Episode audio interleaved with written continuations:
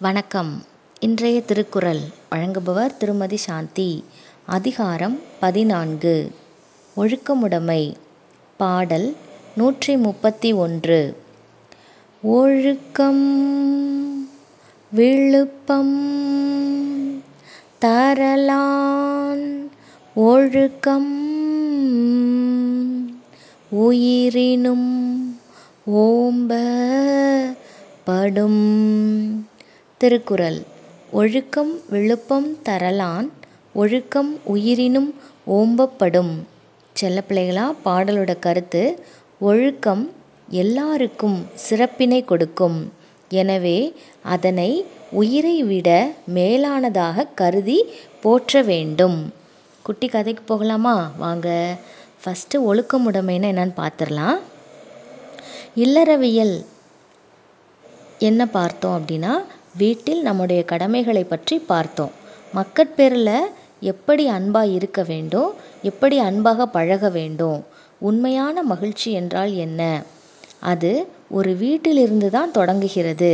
அப்படி நிறைய விஷயங்களை நாம் கற்றுக்கிட்டோம் ஒரு வீட்டிலிருந்து சமுதாயத்தோடு எப்படி இணைய வேண்டும் என்றும் சொல்லப்படுகிறது தான் விருந்தோம்பல்.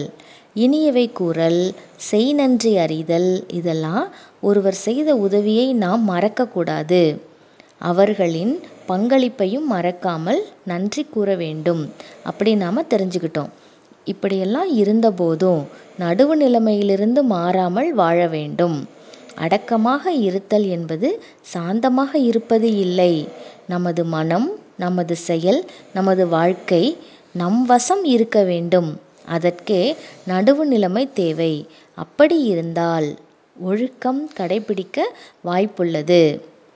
மனதளவில் நாம் அறத்தோடு நமது செயல்கள் இருந்தால் அதுவே ஒழுக்கமுடைமை. புகழ்பெற்ற எழுத்தாளர். காலத்தால் செய்த உதவி. அதை பற்றி ஒரு சிறிய கதை பார்ப்போமா? புகழ்பெற்ற எழுத்தாளரான ரூயாட் கிப்ளிங் என்பவர் தனக்கு முதல் குழந்தை பிறந்தபோது ரொம்ப ரொம்ப சந்தோஷமாக இருந்தார். தன் மனைவிக்கு பிரசவம் பார்த்த அந்த நர்ஸுக்கு வந்து அவர் வித்தியாசமான பரிசு கொடுக்க எண்ணி என்ன செஞ்சார்? தான் எழுதிய புத்தகத்தை வந்து அவருக்கு அவங்களுக்கு பரிசாக கொடுத்தாரு. உடனே கஷ்ட காலத்தில் அது உனக்கு உதவும் அப்படின்னு சொல்லி கொடுத்தாரு.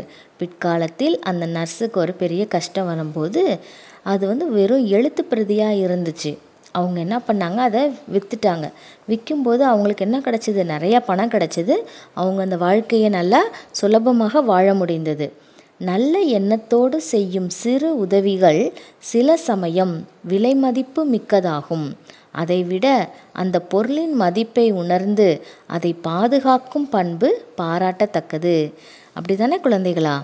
அந்த அம்மா அந்த நர்ஸு அவங்க என்ன நினச்சிருக்கலாம்? இது என்ன வெறும் கையில் தானே எழுதியிருக்காங்க? இதை போய் நான் பாதுகாப்பாக வைக்கணுமா? அப்படின்னு அவங்க நினைக்காம அவங்க கொடுத்ததை வந்து மதிப்பளித்து அதை பத்திரப்படுத்தினாங்கல்ல அது அவங்களுடைய மனதளவில் இருக்கக்கூடிய என்ன கட்டுது? ஒழுக்கமுடைமையே காட்டுது.